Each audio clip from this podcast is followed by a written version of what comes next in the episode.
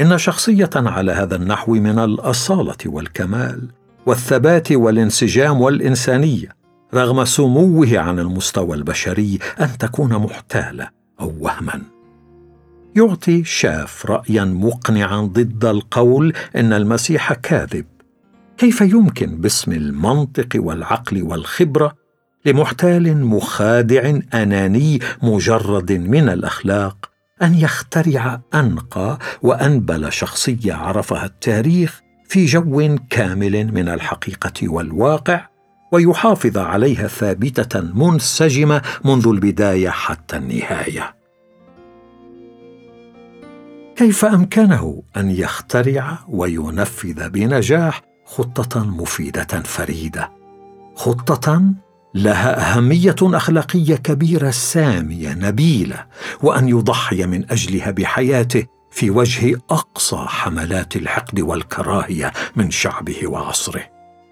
إذا أراد يسوع من الناس أن يتبعوه ويؤمنوا به كالله فلماذا توجه للشعب اليهودي؟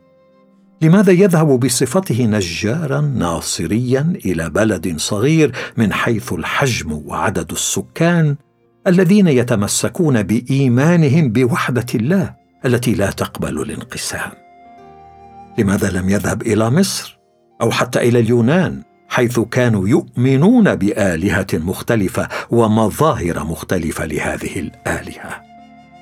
لا يمكن لشخص عاش كما عاش يسوع وعلم كما علم يسوع ومات كما مات يسوع. أن يكون كاذبا. هل هنالك بدائل أو خيارات أخرى؟ هل كان مجنونا؟ إذا كان من غير المعقول أن يكون كاذبا. أفلا يمكن أن يكون قد اعتقد فعلا أنه الله مع كونه مخطئا في اعتقاده؟ فمن الممكن أن يكون المرء مخلصا وخاطئا في الوقت نفسه.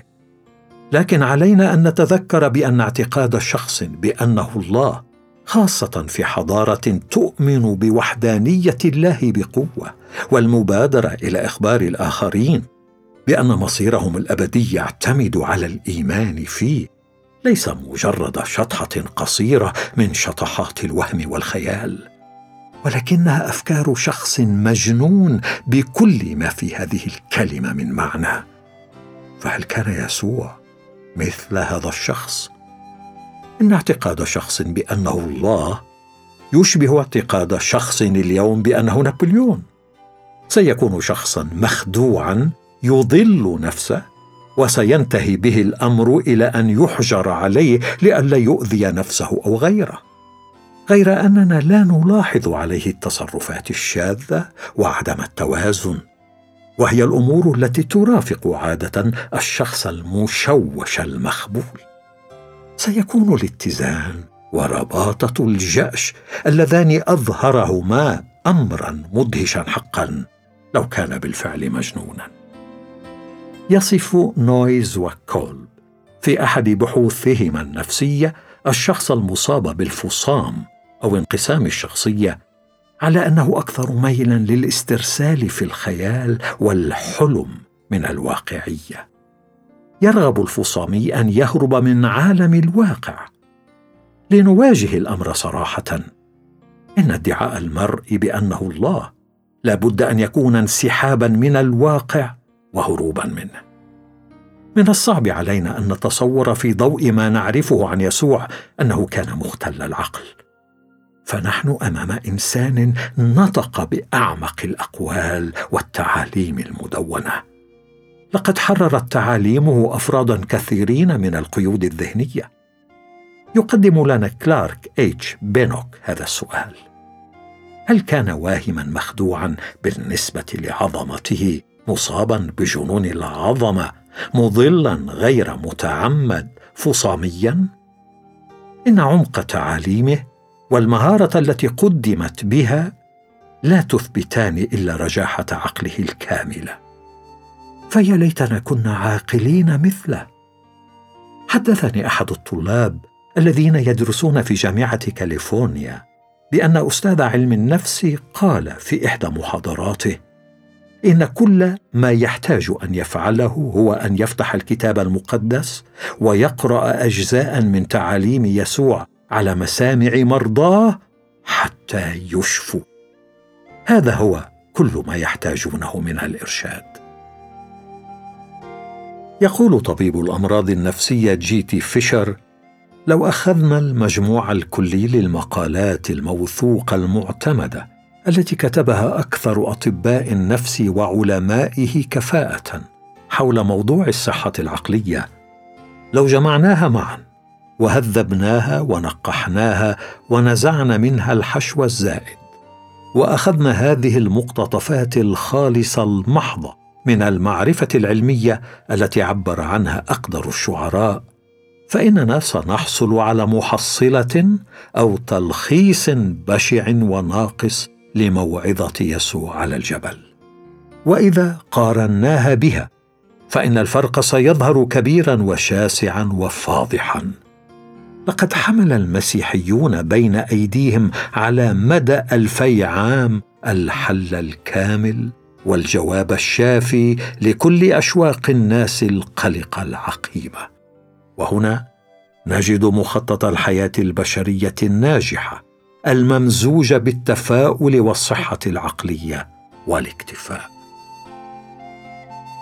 يقول سي إس لويس إن هنالك صعوبة تاريخية كبيرة في إعطاء أي تفسير أيسر وأسهل من التفسير المسيحي لحياة يسوع وتعاليمه وتأثيره. فالفرق بين عمق تعاليمه الأخلاقية ودلالتها على الصحة العقلية وبين جنون العظمة الذي لابد أنه يكمن خلف تعاليمه اللاهوتية لا يمكن تفسيره تفسيرا مقنعا إلا إذا كان هو الله بالفعل. وهكذا فإن الفرضيات أو النظريات غير المسيحية تتسم كلها بارتباك قلق كبير. يقول فيليب شاف هل يمكن أن تكون مثل هذه العقلية الصافية صفاء السماء؟ المنشطه كهواء الجبل الحاده والخارقه كالسيف والتي تتسم بالصحة والحيوية الكاملتين المستعدة والمتأهبة والمتزنة دائما عرضة لخداع جذري وخطر للغاية فيما يتعلق بهويتها ومهمتها؟ إن هذا خيال مناف للطبيعة والعقل. هل كان هو الرب؟ لا أستطيع شخصيا أن أستنتج بأن يسوع كان كاذبا أو مجنونا. البديل الوحيد هو أنه كان المسيح ابن الله كما زعم. عندما أناقش هذا الموضوع مع أشخاص يهود فإن ردود فعل معظمهم مثيرة للاهتمام.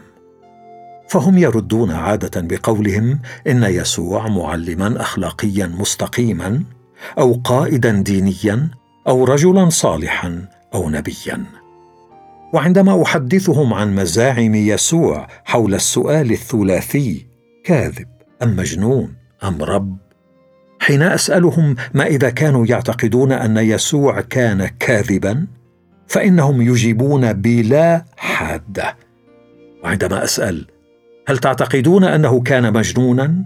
ويأتي جوابهم بالطبع لا. فأسأل هل تؤمنون أنه الله؟ وقبل أن ألتقط أنفاسي فإن جوابهم يأتي سريعا بالتأكيد لا غير أنه لا يوجد أمامنا إلا هذه الخيارات الثلاثة. ليست القضية هنا هي أي خيار منها ممكن.